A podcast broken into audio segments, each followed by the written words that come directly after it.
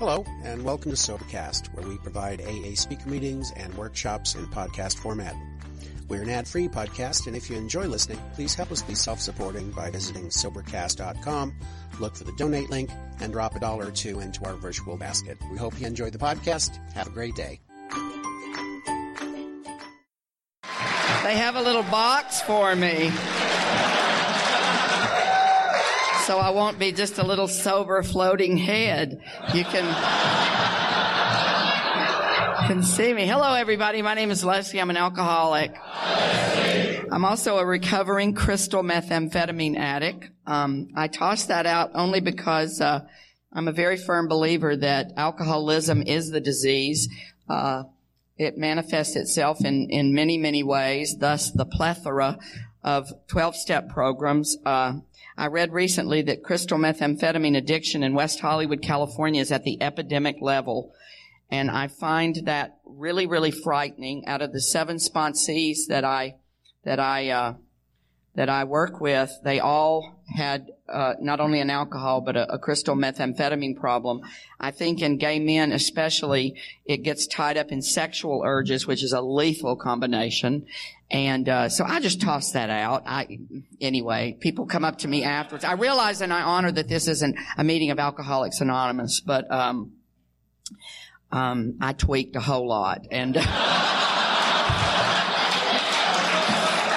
when you're when you're 42 years old and still doing speed, it is not pretty. Um, but I, uh, I'd also like to welcome anyone who's new and all our returnees to the program of Alcoholics Anonymous. And I'd like to tell you something that was that saved my life. I walked into the program of Alcoholics Anonymous at 42 years of age. I looked around and I thought, so it's come to this. oh.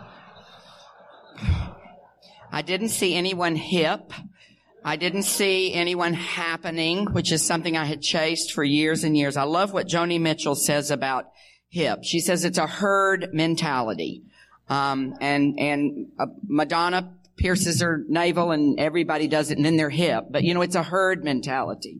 Now what I found in Alcoholics Anonymous is that we don't follow the herd you know, and I like that now. Um, but that's not what I noticed when I first came into these meetings, and I was overwhelmed. People were telling me things that I had to do, and I was just trying to get through that day without using crystal methamphetamine and and without taking a drink. Um, and so somebody came up to me. I don't remember who. I just remember what they said to me. I think they saw how overwhelmed I was. Um, and they said, you know, the only thing, honey, that you really have to worry about is this. Get a meeting directory and do not leave this room today without knowing when your next meeting is. We suggest 90 and 90. Uh, 90 meetings in 90 days. But you don't have to worry right now. You're going to hear a lot about sponsorship. You're going to hear a lot about the steps. But I'm telling you right now, all you have to worry about is do not leave this room without knowing when your next meeting is. And I hung on to that. You know, it was something simple. And I'd like to say that to anyone who's new because I know that if you're doing meetings, especially these 90 meetings in 90 days, the steps will happen. Sponsorship will happen. All of that will happen, you know, and, and, and if you're, if you're feeling overwhelmed and you're new, like, like I was feeling overwhelmed and, and you, you notice that we're laughing at things that you don't think are funny.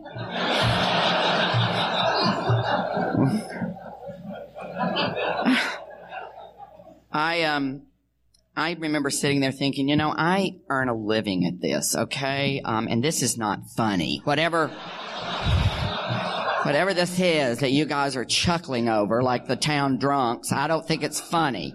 But, uh, but, um, I, uh, through the fellowship that I found in the rooms of Alcoholics Anonymous, which replaced the fellowship of the Spotlight Lounge where I ended up. That's where I drank near the end. Now for those of you who don't know very quickly, the Spotlight Lounge, you go through strips of carpeting to get through the door. I don't know why. Um, I guess to keep out the light. I really don't know. It's strips of carpeting. And it's, um, It's, it's old. I just have to say there's nothing sadder than an old drunk homosexual. there is just nothing on the face of this earth that is sadder than a tired old drunk queen. Sitting there as I sat from about 12 noon um, the denizens of the Spotlight Lounge are about 30 days out of Soledad prison. The, most of them have a rock cocaine habit, so they're willing to turn a trick for $40 to, um, to support their habit. And they're young and they're tattooed and they have, uh, chipped teeth and, and dirty fingernails and they were right up my alley. Oh. Oh. Most of them were not homosexual. It was a gay for pay thing, you know, which was right up my alley. Big part of my story. Um, and there I sat with a cocktail and a, you know, a, a, a, little baggie of crystal in my pocket to lure them home and a checkbook. And, uh, and that's, you know, where I ended up. And yet I walked into a room of Alcoholics Anonymous and looked around and thought, so it's come to this. Go figure. But through the fellowship that I found in the rooms of Alcoholics Anonymous, which replaced the fellowship of the Spotlight Lounge, through um, rigorously working the 12 steps to the very best of my ability, and if you're new, perk up here, um, applying these steps in my life on a day-to-day basis when problems arise, because I don't believe that we just work the steps, we live the steps, especially 10, 11, and 12. So through the fellowship that I found in the rooms, through rigorously working the steps, and through on a daily basis seeking a power greater than myself, seeking being the operative word for this alcoholic, that is usually the thrust of my speech because it's been, it's been my biggest struggle is finding this, this, this power greater than myself that I can turn my will and my life over to on a daily basis. Um, through doing those th- three things, I have not uh, I have not had a drink. I have not um, done any crystal meth, uh, any anything uh, that has affected me from the neck up since October 20th, 1997. And for that, I am profoundly grateful. That means I'll be eight. And I'm telling you right now, in terms of miracles, that's up there a little bit below the Immaculate Conception. That is a miracle if you knew me. Um, I, uh, I I grew up in the hills of Tennessee. I, I don't know what your first clue would be, but uh, I do. You know, my mother and my grandmother uh, took one look at little Leslie, and they thought, "Oh, he's going to need some help." And because you see, my dad was a lieutenant colonel in the army. Um, well, my grandmother and my mother took one look at little Leslie, and they. Uh, they circled the wagons, as only good Southern women can do. And they created a little secret garden where it was okay for little boys to play with dolls. It was okay for little boys to um, read uh, Trixie Belden and Nancy Drew instead of those Hardy Boys. Uh, it was okay for little boys to sew doll clothes and make pot holders. I was very artistic. Um, it was okay for this little boy to do whatever he wanted except shh, shh, shh, shh. no honey um let's not show daddy and so i think that my earliest memories um i think i just sort of fell out of the womb ashamed and i fell out of the womb afraid and in retrospect I realized when I got into the rooms and started doing some step work that every decision I have ever made, especially in my adult life, has either been shame or fear based. And um, I don't, I don't do that today. That is a direct result of of the program of Alcoholics Anonymous. I want to tell you very quickly, um, because I grew up with so much shame and so much fear, I'm here in town not only to give this talk, but I, I'm doing a, a show. And so at the Majestic next weekend, more about that later on. But anyway, you might want to go to my website, www.brotherboy.com to order your tickets. But anyway, so, uh, Um, but they gave me this wonderful party. Two lesbians here in town gave me a lovely press party. And they told me the most wonderful story. They, one was married and lost her son when he was six. Um, because she came out of the closet and uh, moved in with her lesbian lover. The little boy decided at eight that he wanted to live with his mother and her lesbian lover. The little boy is now 17 and he ran for high school president and his signs that he put up, his name is Mike, he said, vote for Mike because my mom's a dyke and they know how to get things done. And he, he won. He won. I was so flabbergasted. I said, does he go to public, public school here in Texas, here in Dallas? Well, all of a sudden, here came this little amazing boy 17 years old with his little Wranglers and that little cowboy hat and all his buddies and, and it was a homo hoedown. I mean, there were all this, this party and I stood there and watched this little guy, 17 years old, who was raised by these two amazing lesbian, whole court. I mean, just hell court. Those queens were just fascinated with this little, just blah, blah. And I sat there and I thought, you know what? Even with all that we're going through in the world today, it is a good time to be gay. I thought, you know, it's a good time to be sober. And the most amazing thought that I had was, I thought, and it's a real good time to be Leslie. And I have to tell you that I came into this program with such self-loathing and so much shame and so much guilt and so much fear that to have that thought was just, and that is a direct result of the program, the power of the program of Alcoholics Anonymous. That is a direct result. Now, if you had asked me at 42 years of age, when I came into the program, um, are you openly gay? Are you a proud gay man? I would say, honey, I've, I've ridden on floats, you know, but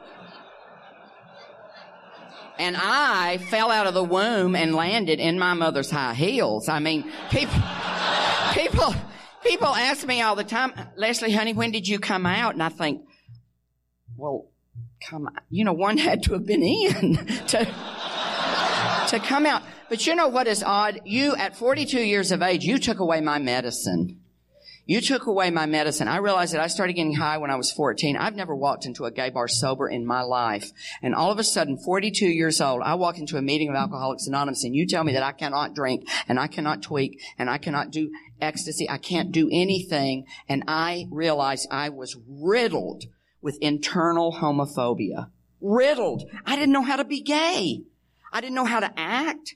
I didn't know, I, I just didn't know how to be gay and especially not to do it sober. And so, you know, my journey for these last seven, almost eight years into sobriety has been this amazing journey into my queerdom. You know? It has been because my first sponsor who was straight said to me, you know, honey, you are a fag hating fag. And I said, no, I don't hate fags. I hate Nelly fags. he said, hello. but you know, it's what we, it's, it's what we hate within ourselves. And I love what my dear friend Del Shores said in one of his plays. It was sitting every Sunday morning in a pew in the Baptist church is where I learned to hate myself. You know, that is where I learned to hate myself. Y'all, I've been baptized 14 times. Every time the preacher would say, come forward, lost sinner, and they would start singing, just as I am. I was up and down the aisle. My mother would say, son, you're already saved. Remain seated.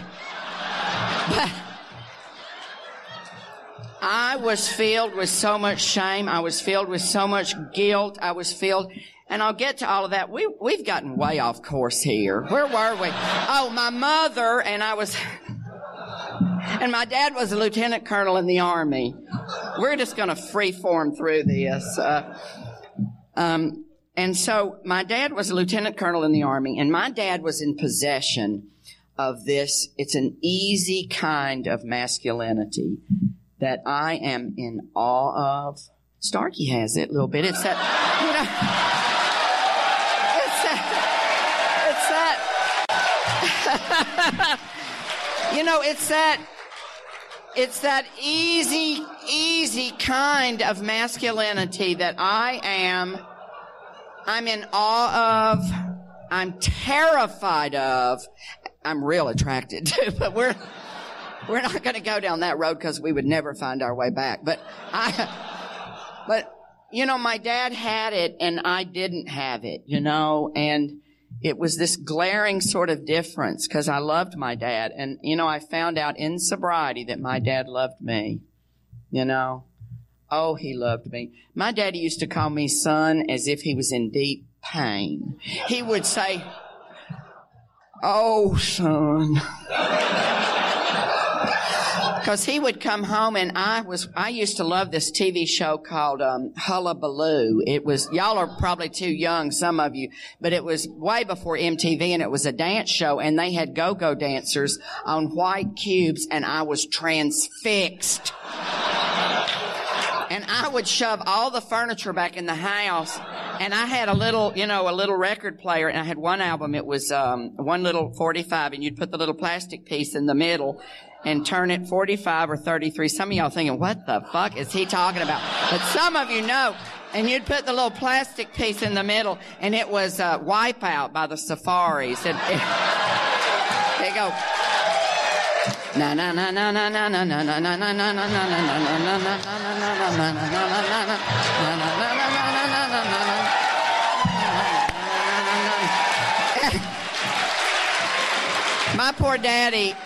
my poor daddy would come home with all of his army buddies.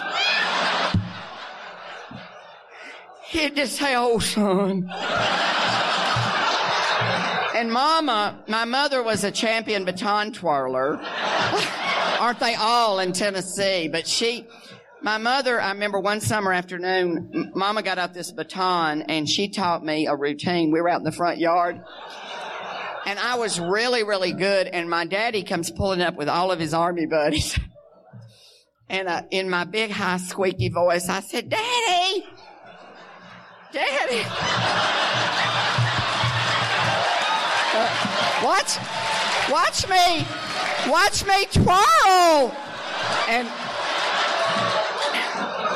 I remember he just said, Oh, son, he said, son, why, why don't you, uh, twirl in the house? And I said, I said, well, mama's afraid I'll break something. He said, son, I'll pay for whatever you break.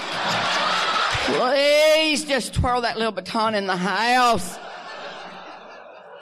But you know, my dad, my daddy, my daddy was killed in a plane crash when I was 11 years old. And I knew at 11 years old, I knew to the very core of my being that he went to his grave somewhat ashamed to have a son like me. And you know, at 11, I didn't even know what like me meant. And I, I have to tell you that through working the 12 steps and, and being around these rooms, I went home, uh, a couple of years ago and when we were little, we would hang a sheet in the living room and mother had this old slide projector and we would watch slides of. We loved to do that when we were kids. And I was leafing through the slides and do you know on every picture of me in my daddy's handwriting, it said my pride and joy. And you know, that's something that I don't think I would have even realized had I not done a lot of work in Alcoholics Anonymous. Um, he was a good man. He, he, I get my sense of humor from my dad. Um, I love, uh, I don't want to use her line. Someone, he was doing the best he could with the light he had to see with. That's not my line. You're going to hear that later, maybe.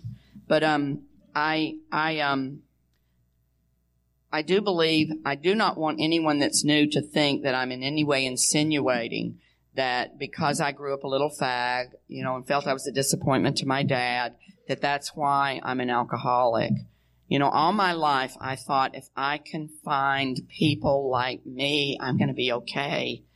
And, you know, I began this drug fueled alcohol journey that took me to, finally to West Hollywood. Well, honey, there's queers hanging from the trees. And I think the loneliest I have ever been was sitting in a gay bar. You know, I think it's so funny. I haven't been to bars in years, but now in my day, when you went to bar, if you wanted to get a trick, see, that's what we went to bars for. Called your friend the next day, did you get a trick?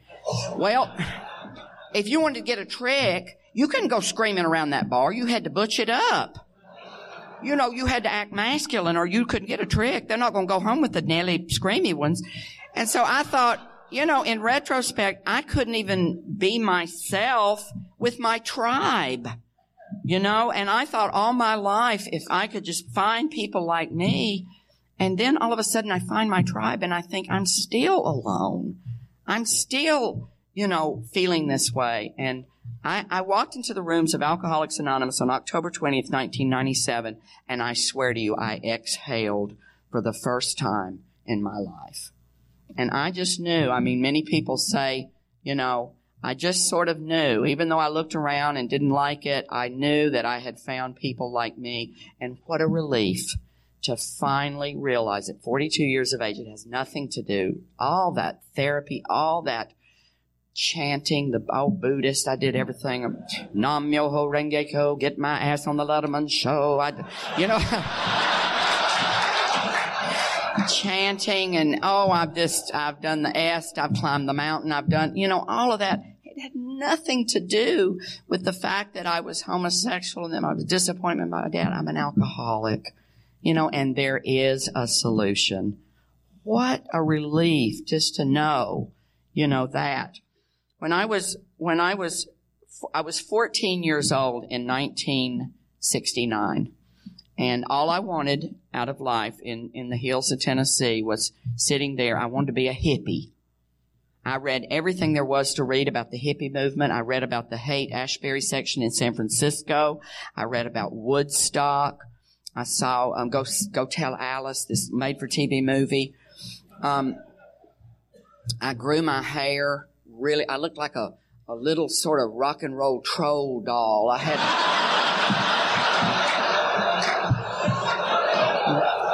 I was sort of on the cusp of hippiedom and glitter rock. 1969, and I shoehorned my fat little ass into this pair of ice blue satin pants, and I special ordered from Canada a pair of silver Elton John platform shoes, and I would stagger around that town, and um, I'd never even been high. I just added that stagger for effect. I just knew.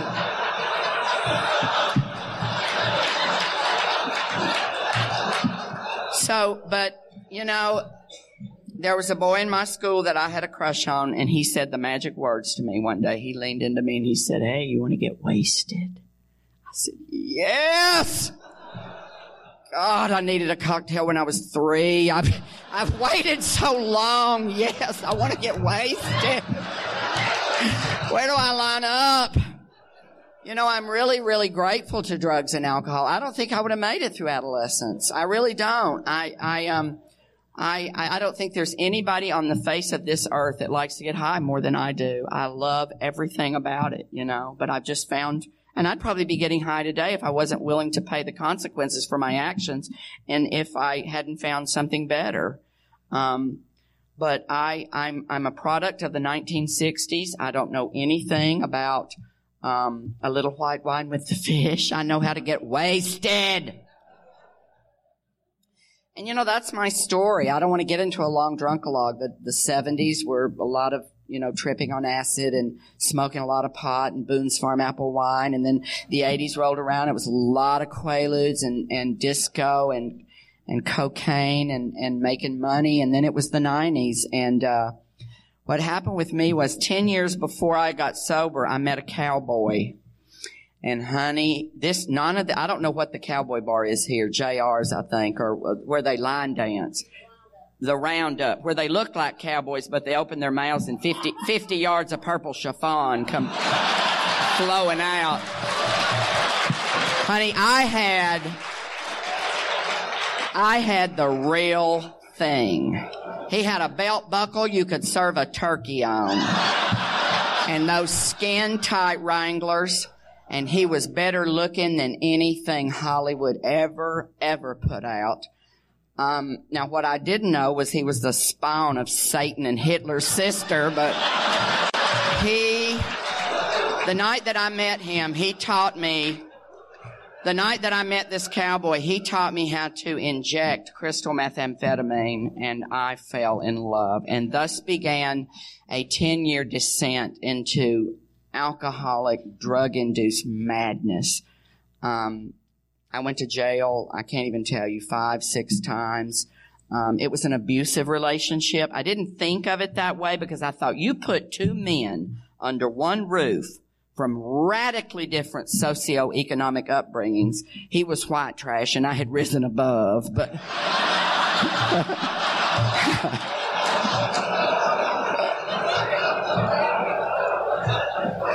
he, he had my number. He said to me one time, he said, you're, you're two generations away from government cheese. So don't, cause I told him that I remember government cheese. Y'all are way too young to remember that, but that was for really poor, poor people. But he, um, he beat me. I mean, I don't know how else to put it. We would, we would get, uh, we drank every day and then we shot speed to get high and, um, he beat me. You know, I got smacked a lot. Now, I don't know how, I'm not butch enough to punch, but boy, I can bitch slap. And I also can hit you. I'll grab something, you know, a, a bottle, a kitchen chair. And I learned how to fight. You know, I had to. I would get the shit stomped out of me. And, um, the police were at our house quite a bit and, and, and I would just, you know, tell them that it was just a little domestic disturbance and they would say, Mr. Jordan, he was brandishing a crossbow. I said, well, he shot me with it last week, but I mean, he's uh, just a little misguided and, you know, but I, you know, I see now in retrospect, I mean, I make light of it, but I'll see these women on television that are beat up and I'll think, honey, the first time he smacked me, I'd be out of there. But you know what? Until you're in that situation, you have no idea what a trap that is. You know, I, my self-esteem was so low that I blamed myself. You know, I can remember giving these talks to myself saying, saying, you knew he was coming off speed. You knew he hadn't eaten in six days. You knew that his blood sugar level was whacked and yet you kept on. And so you got smacked, you know, but I, I bring that up because I have found my disease is, is so cunning, baffling, and powerful that even though you take away the drugs and the alcohol, I get addicted to people. You know, I don't know, I'm, I'm learning, but I don't know how to love in a healthy and blessed way. Um, I go to other programs for that, but you know, I think that, that Alcoholics Anonymous has helped me in many ways learn how to not look to other people for my happiness. You know, the minute that I find myself looking outside of me at whatever for my happiness, I know that, that I'm in trouble. But this guy, I was so addicted to him, um, and he was just dumb as a box of rocks. I, I mean, I'm, I'm educated. I, you know, I have a college degree and this is a man, he was so dumb. One time, he would talk incessantly. Now I did too. We were both on speed, but I had, I had things to say. He just, he just sort of blah, blah, blah, with no segue, no blah, blah, blah. And one day I could just tune him out, but one day he said to me, you know, he used to call me baby. He sounded just like Elvis. And I would be screaming at him, telling him, you need to get a job. You sit on your fat ass by that swimming pool and I have to act all day and emote and blah, blah, blah. he said, oh, come here, baby. oh, no. No. And then he'd open his robe and say, What about all this, baby?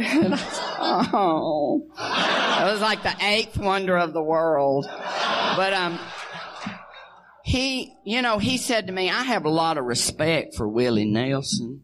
And I said, what brought that on? He said, well, all the work he does for people that's got AIDS. And I said, Willie Nelson? He said, well, for the farmers it got farm AIDS. He thought,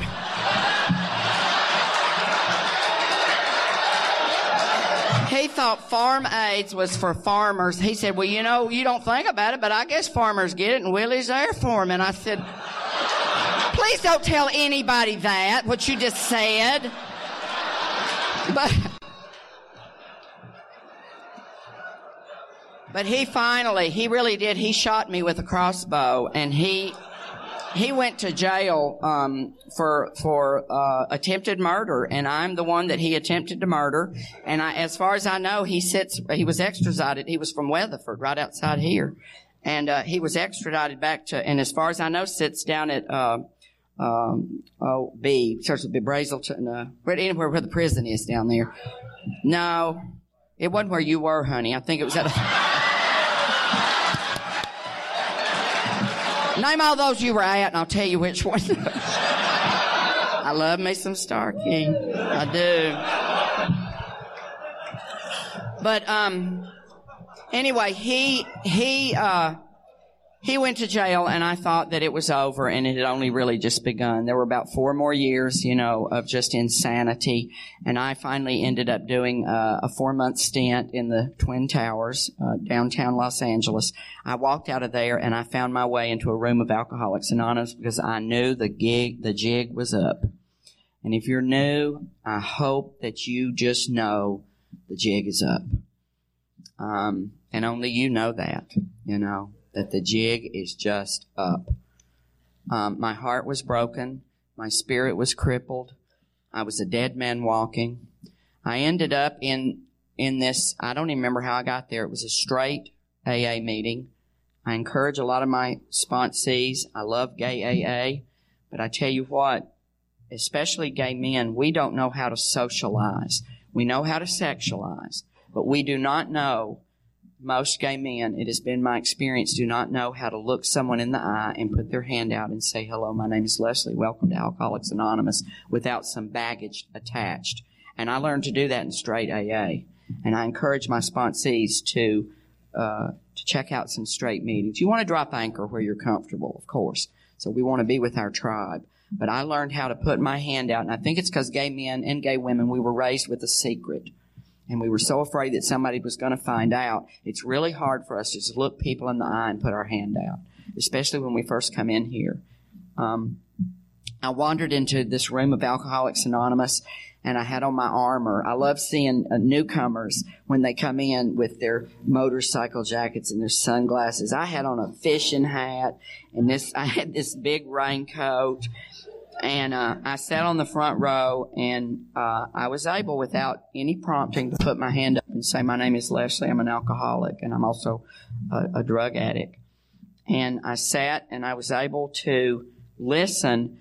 But as gregarious and, and outgoing, and this seems so weird that not even eight years ago I had shot speed for so long that my synapses were not firing correctly. Um, I was so riddled with, with speed and alcohol. Newcomer, it takes a long time just to physically get sober. I have to tell you, at three years, I don't want to scare anybody, but at three years of sobriety, I got a deep tissue massage and I walked out the door and I was high.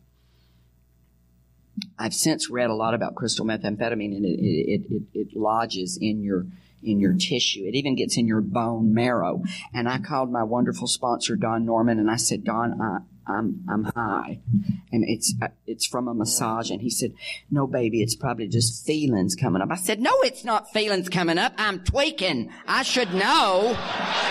I was high for ten years. I should know the difference between feelings coming up." I said, "Don, I'm high. My palms are sweaty. It's like three days off of speed, and I had to ride it out. And I am convinced that was the last hurrah. I think it took that long." you know, newcomer, I don't think we talk enough about these rooms about just diet and exercise. Eight hours of sleep can do wonders for your sobriety. You know, and I have discovered in, in sobriety that I wish they would do studies of blood sugar levels and people have this gene, alcoholics, because I have discovered in sobriety that sugar is the enemy. Now, when I came in years ago, they said baths and chocolate. I'm telling you, for this alcoholic, sugar is the enemy, and it makes me gripey, and it makes me mean, and there are times I stay off of having sugar the whole in, in, my sobriety, but occasionally I'll have a bite of cake or something, and the next day I wake up and I want to smack somebody. And I will sit in a meeting of AA, and if I don't like your shirt, I'll plot your murder. and people, people think I'm just the sweetest little old thing, and I'm sitting there plotting your murder. And and on those days, I have learned that on those days, because sometimes I'll berate myself and I'll say, you need to start working a big, a better program or maybe you're not the, no, I had cake. It's that simple. I had cake. I'm working a fine program. Thank you very much. These are the talks that I have with myself. And, and I know that on those days, I do not make any decisions. I know those days. I have to write it out just like you did coming off a drunk. To write it out. I do not make decisions I know to not try to put my shit on you because I had cake. So I'm not going to try my best to just get through the day and not put my shit on you on those days, you know. My first sponsor told me name the committee. Give her, give, give it, give it a name. Well, her name is Thelma Lou. And she's Southern Baptist. She big. Oh, she big woman.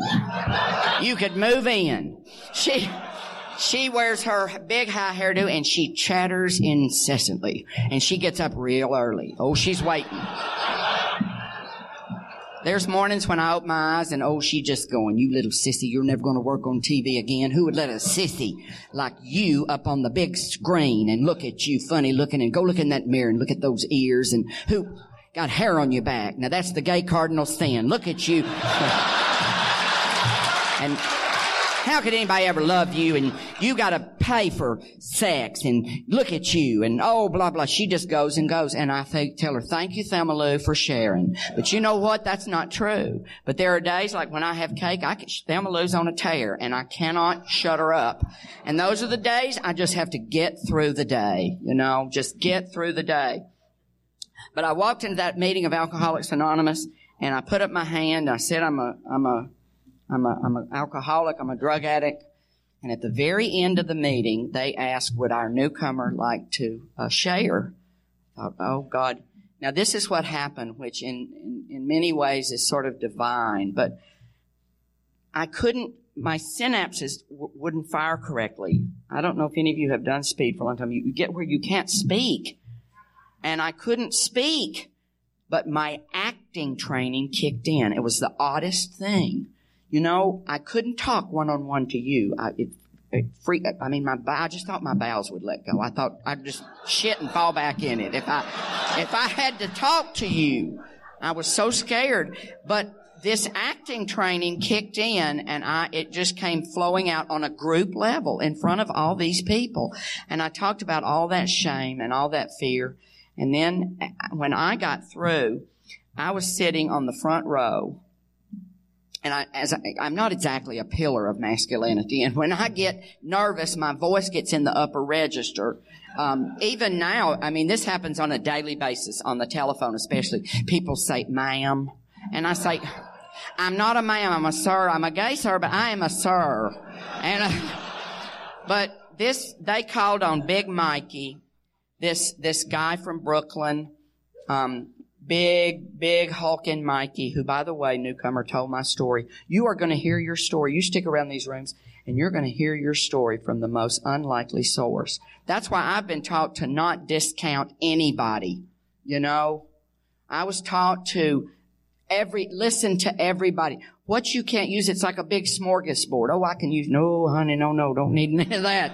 This, this, this, this and, and you put the rest under the chair in front of you because that bullshit that that queen is spouting who shares every goddamn week, shut her up. What you don't understand is this new person may be just listening with bated breath and may hear that pearl of wisdom that you think, God, she sings that same shit every week. Shut her up. You know, I've learned, and you know what? The longer I'm around, the more, the less that bothers me. It's so weird. I don't notice that. And I would sit in AA meetings and people drove me crazy. But, um, they called on Big Mikey, who, um, said, uh, uh, to the young lady who just got out of jail. Y'all, I was horrified. I mean, I don't know what your button is. Maybe you grew up fat or maybe you grew up poor or mine is that I was this little sissy kid who, you know, in dodgeball, smear the queer. It was like open season and, ah! Ah!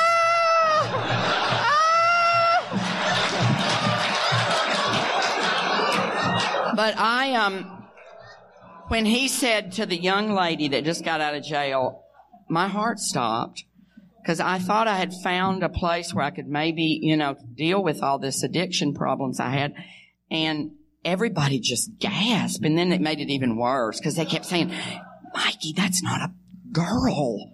That's a guy. It's an old white haired man. And the oldest girl in the world. but, um, but I, I tried to get out of that meeting. I thought, well, this is not for me if I'm going to be publicly humiliated. And so he chased me down and he got a hold of me and y- y'all, he had tears in his eyes. This big old guy and he said, I sure do hope that you do not think that I was, uh, making fun of you. Um, I, I, I, I couldn't hear. I was way in the back. I, I tell you, I just wasn't paying attention. He went on and on. And then he said the magic words. See, we have those slogans all over the walls that we just spout here and spout there. And we don't realize that there may be a newcomer who has never heard. I didn't know you ask everybody to keep coming back. I didn't. I thought he was, and you know, I was raised Southern. He said, I hope that you come back. And I was raised by a, a Southern mother and manners are very important. I thought I had to RSVP and I was, God, what a quandary. So I said, okay. And you know, that was October 20th, 1997. And, uh, because of, of him inviting me back, I have not had a drink or, or drug in almost eight years. And when I walked into the rooms, they, they sort of tricked me, I think. I think they saw a patsy. The Moorpark meeting, which was my home group for many, many years, um, has different, it's not a clubhouse. It's in one beautiful room at a church, but every single day has a different secretary. Thus, every meeting has a new cleanup person. But somehow they tricked me into thinking that my job was to mop the floors. Every day. I'd never mopped a floor in my life. I had seen on TV that S thing that they do, you know, like that. But let me tell you how something divine was afoot because there was a mop closet. I would sit. I had my assign. It was my seat. You know, I, I earned my seat. You know, if someone sat in it, I would ask them. I'd say, you know, I usually sit there because I'm the cleanup person and I have to get over here to the mop. And what I would do is, the minute the meeting was over, because I could not deal with people, I would go into the closet. Only time I've ever been in the closet, but I would this seems so weird. It was only eight years ago. I would get in that closet and I'd peep out and I'd wait till everybody left. And you know, Moorpark looks out over this beautiful garden. It's in a Unitarian church and it's wooden floors. It's a dance, uh, it's their dance, uh, uh, room where they have, have dance. So there's a lot of mirrors. And I would roll that little yellow, big old yellow mop bucket out and I would begin here and I would slowly mop, you know, this way, and then I would put the mop in the dirty water and I'd go back that way. And I would think, you know, about the meeting, what was said, and you know, that's the best I could do. And I have to tell you, newcomer, that we, I mopped my way to sobriety. I did. And I think that the way in which, as it's said around these rooms, that we get our self-esteem is we do esteemable acts and I took pride. I sort of fagged it up. I would, I got curtains and, and, uh, I'd clean the mirrors and two ladies that ran the church came up to me and they said, you know, uh, young man, we, We have had AA meetings in here for 20 some odd years and we've never seen anyone take the kind of pride that you take in this room. And I had to go into the bathroom and I had to sit there in a stall and just sob. You know, I have had huge things happened to me in my life. In the 1980s, I had everything an actor could want the six figure salary, the TV series, the movies. I did it, you know, and nothing, nothing in my life. I'm more proud of, of keeping that room clean. And when I turned, when I turned a year, they gave me a big mop with a bow. and, uh, but the big problem I had was that you guys told me that I had to find a power greater than myself. And because I tell you what I believe, um, this is kind of a strong statement, but I believe when I was young and I was very, very, very impressionable, I think that there were people who came to me under the guise of religion. I think there were people who came to me with their stern, their punishing God. They came to me with their bigotry their hypocrisy, their crushing self-righteousness, and they raped my very fragile psyche. I suffer from a spiritual malady. It is near to impossible for me to believe. And so when I walked into these rooms, I thought, I don't know how I'm going to stay sober because I don't believe in God. I made a conscious decision when I was 17 years old. It does not make sense to me. Where is AIDS in the equation? Where is the tsunami? You know, I thought for sure the Baptists were going to jump on that and say, well, God had to wipe out those Buddhists and Hindus. You know, I, where, where, you know, my mother, my sweet, sweet mother, who we've had discussions, finally said to me, and I, her heart was breaking when she said this to me. She said, son, the way that you were raised, do you believe in the divinity of Jesus Christ? And I said, Yes, ma'am, I do. But I also believe in the divinity of Mohammed. I believe in the divinity of Buddha. I believe in the divinity of all the great teachers. And Mother, I also believe in my own divinity as a teacher and a seeker. And, you know, it broke her heart. Um, when I would say as a little boy, well, Mother, what about all those little children over there in China that never knew about Jesus? She said, well, honey, that's why we have missionaries. You know, they just have an answer for everything. But I didn't know what I was going to do. And I'll tell you my journey. This is the way it began. There was this little sweet lady named Miss Jane Gray. I love the old broads in AA. I don't know about y'all, but most drug addicts and alcoholics I know are charming. We learn how to, we can charm our way out. Of, you can't charm those old broads in AA. At least I couldn't. Mm-mm. Sit down shut up, honey. I spilt more than you drank. Now sit over there and shut up. and I couldn't charm them, and they were not charmed. And you know, you see how cute and adorable I am. and when I drank, I was precious. Oh, I was just precious. Well, I couldn't charm those ladies. And Miss Jane Gray came up to me and she said, you know, I'm gonna, I'm gonna give you a little something to do. Honey, listen, the whole God thing, you're just, you're like a dog on a bone and you're just chewing on it too much. She said, here, I'll tell you what to do. Get you a bar of soap and on your bathroom mirror in the morning when you shave, I want you to write H E L P. Now, honey, what that stands for is his or her ever loving presence. And all you have to do as you shave is just say, help. I said, Miss Gray, the problem is I don't know who I'm saying. You also need to learn shut up now. Cause I'm giving you something to do. Now, as you go through the day, after you say help, you go through the day when you lose your footing, you get a little squirrely. I want you to find a quiet place. Go in a public bathroom, wherever you can go, and I want you to breathe in. Now look here, honey, that's, that's cool air. Try it. Breathe in. See, that's cool air. Now I want you to breathe out. Warm air. That's life, baby. That's life. I want you to just say help. And then at the end of the day, I want you to take a washcloth. I want you to write thank you. Wash off the help and just write thank you. Go to bed. Your life's going to get better. And you know what it did? Something that simple. You know, see the beautiful, beautiful part about Alcoholics Anonymous is that our concept of God can grow and can change as we grow and change. Enlightenment, you know, we move into the light.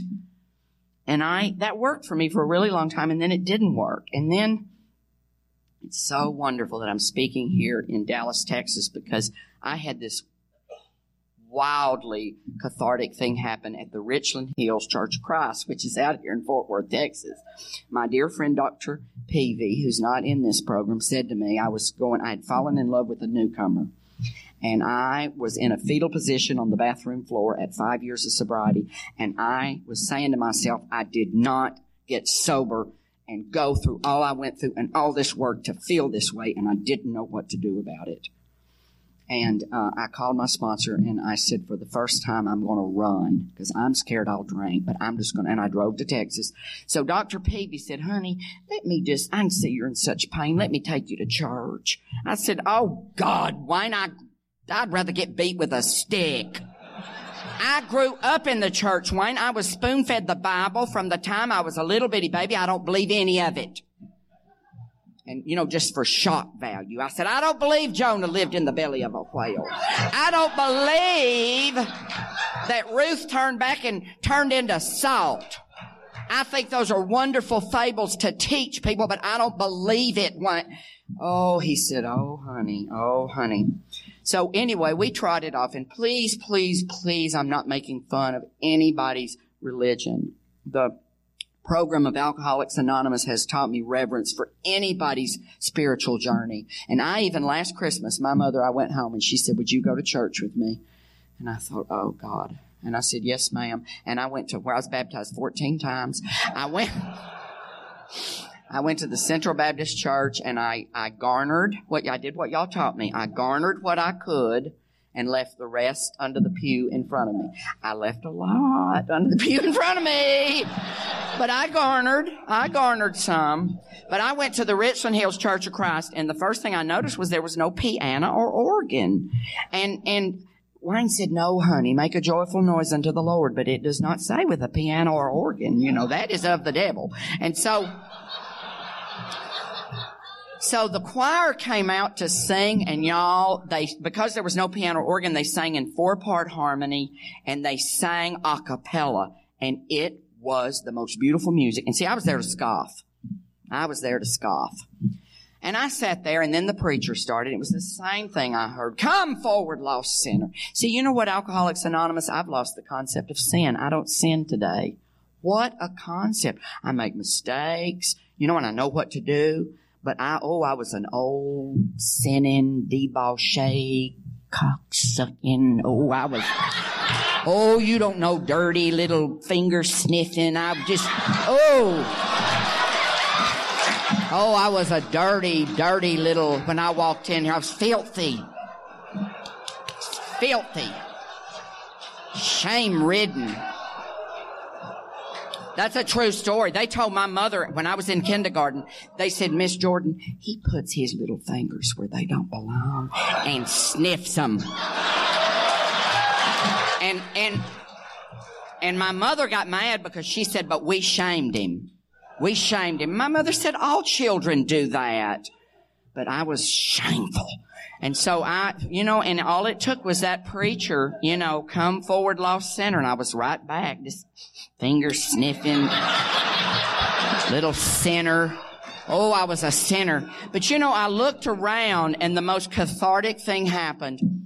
I looked around at all those wonderful people, those good people. They're basically good people. They really are. They're good people sitting there in the Richland Hills Church of Christ in their little polyester suits. And uh, gluttony is not a sin at the Richland Hills Church of Christ, but here they were. here they were sitting around there and all, I looked at their faces and the Richland Hills Church of Christ is big as a shopping mall. It's huge. They even have screens, you know, for the preacher like they have at rock concerts. And I looked around and all of a sudden it hit me like a thunderbolt. I thought, my God, they believe. With this childlike faith, they believe.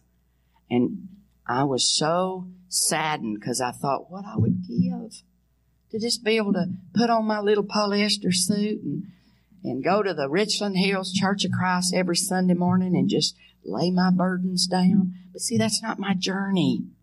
It's not my journey. But I, I started thinking, you know, I thought, okay, look, sitting there in the Richland Hills Church of Christ, I thought, know, what if I went my whole life, I didn't believe any of it. And then all of a sudden that rapture happens and oh, we float up and the pearly gates open. Well, I'm just fucked. So, and then I thought, and then I thought, well, what if I went my whole life and I, and I tried to believe in some way and, and then in the end, it's all bullshit and we just float out into the universe and there is no God, no anything. Well, I've had a pretty good life. And so that sort of began my journey. I began to act as if I believed. And I have to tell you, even today, most mornings on my knees reciting the third step prayer, I am talking to the walls. But I do what I have been taught to do, and today I seek. See, what I seek is, is, is a God who will love me unconditionally. What I seek is a God who will look down with fatherly pride upon his handiwork and rejoice that I turned out the way I did. You know, I'm not a mistake. This is such an outside issue, but there's that Dr. Laura. Boy, what a corker. She thinks that, she thinks we're genetic mistakes. Well, honey, there's 3.9 million of us in the United States alone. I don't know about you, Dr. Laura, but I choose to believe or at least seek a God who has a little bit better quality control.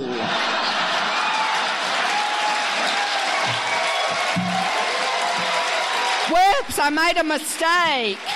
3.9 million times. That's a pretty dizzy God. Dr. Laura. She looks like an albino monkey with a wig oh, on. My friend told me, he said, I think she's, she's got that look. So many Republican women, I think their shoes are too tight. It's like, it's like they're trying to pass a peach pit.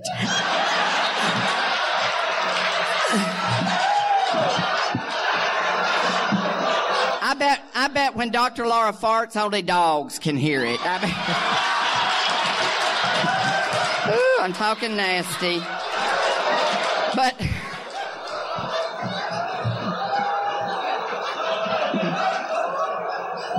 but y'all, I want to wrap, I want to wrap all this up. Cause y'all got me started now. See? God. The problem is I had identical twin sisters when I was little and they had Shirley Temple ringlets below their butts and big china blue eyes. They're 18 months younger than me.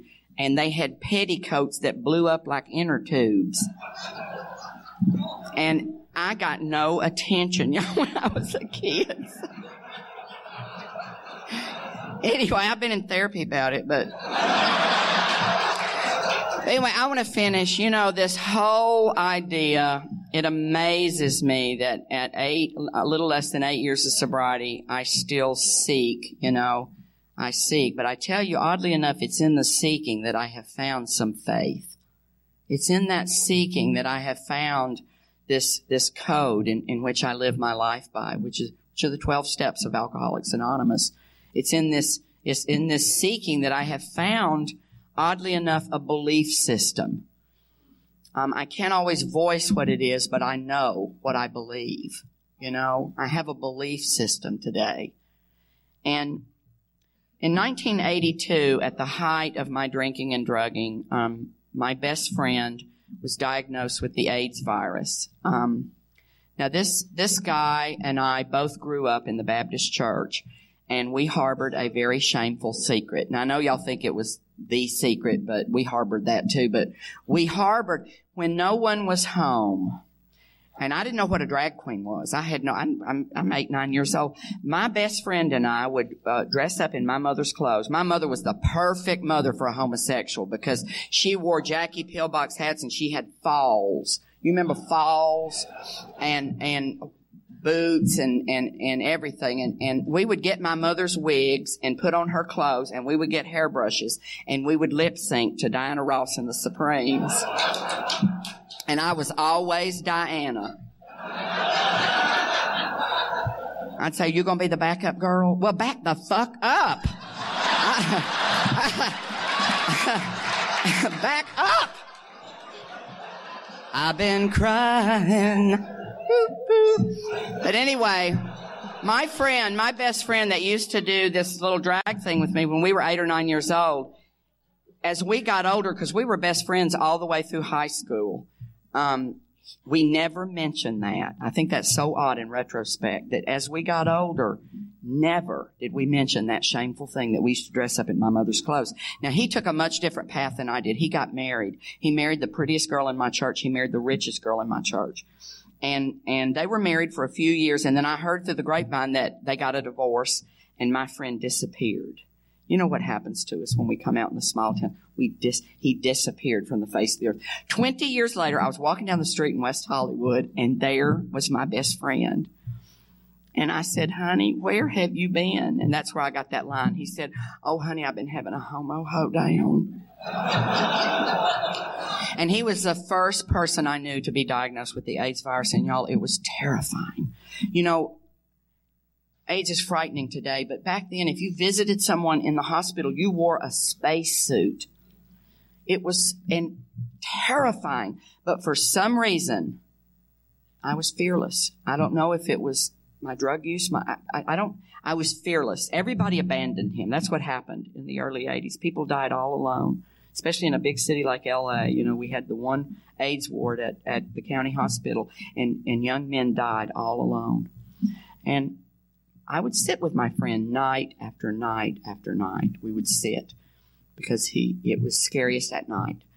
And um, my friends would say to me, Leslie, I don't know how you do it.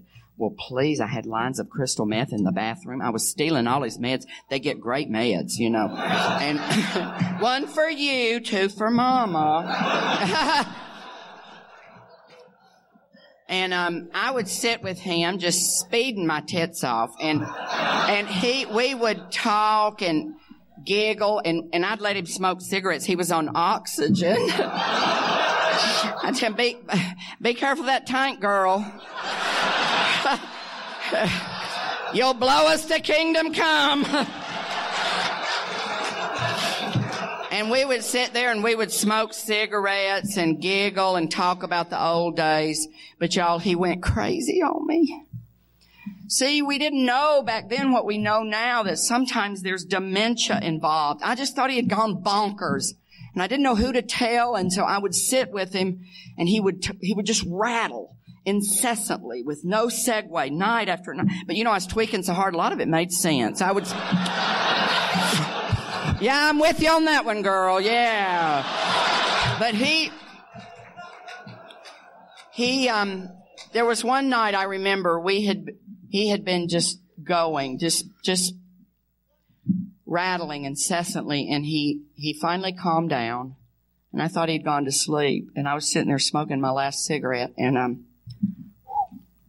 from the dark I heard, um, Leslie, do you think I'm being punished? And I thought, oh, girl, please, I am tweaking. you are really ruining my. Because see, that is, that is what the preachers in the deep south were saying. Preachers in Texas were saying. That AIDS was God's punishment for homosexuals. It was a tumultuous time for gay men who had been raised in the church because it made sense, to me at least. It was so frightening. And no matter how many times, in, in my friend's dementia, it became his mantra. He was like a parrot. He wouldn't let up. Do you think I'm being punished? Do, do you think that I'm being punished? And no matter how many times I said, you know, honey, they're leaning towards it. It's a virus. I don't think this is a moral issue. He would say, yeah, but, but do you, do you, do you think, do you, do you think I'm being punished? Three days before my friend died, he sat up in bed and he was as lucid as I had ever seen him. And, and he said, Leslie, the most amazing thing has happened. I prayed last night and, um, God spoke to me. And you know, I have to tell you that after my friend died, I, I dedicated myself. I hit the trenches. In the 1980s, I was one of the founders of a grassroots organization called Project Nightlight. And we would go in and sit with people. And I held many, many men in my arms as they drew their last breath on earth. And I'm going to tell you what I know today. And this is from someone who can only seek God. It amazes me. I know that when one gets near the end of life's journey, they become bathed in some sort of heavenly light. I know, I've seen it. When someone gets near the end of life's journey, the telephone lines go up. Now, did my friend talk, talk to God? I, y'all, I was raised in the Baptist church. I heard that all my life. And then he spoke to me. Whoa! and so, I remember I just said, Oh, honey, I'm just tickled pink.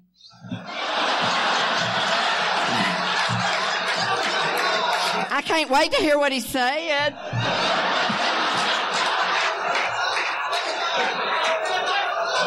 You know, it went right over my head.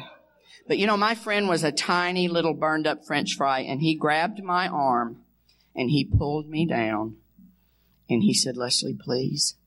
This is so important because I heard him. I heard him with these ears.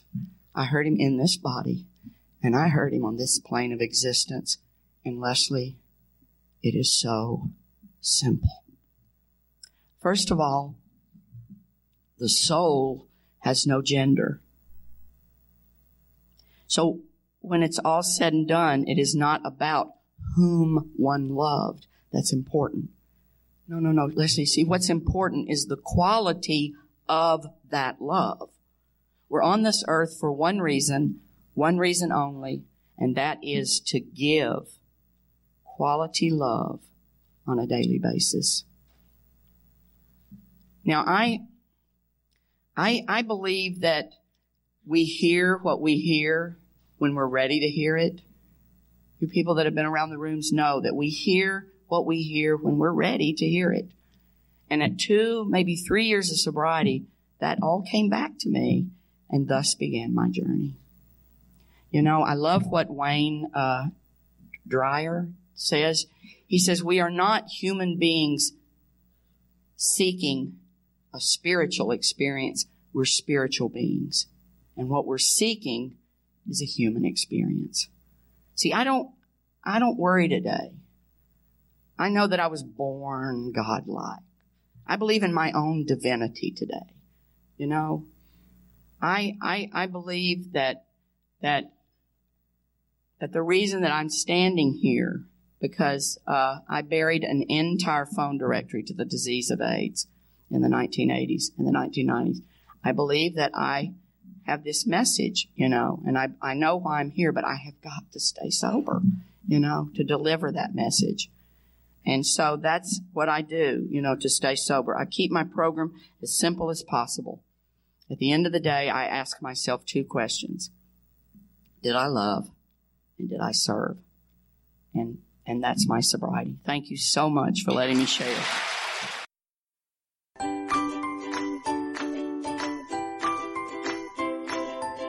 Thanks for listening. I hope you enjoyed the podcast. Sobercast is ad free, and we'd like your help in order to keep it that way. So if you'd like to help us be self supporting by pledging a dollar to a month, visit Sobercast.com and look for the donate links. Thank you very much.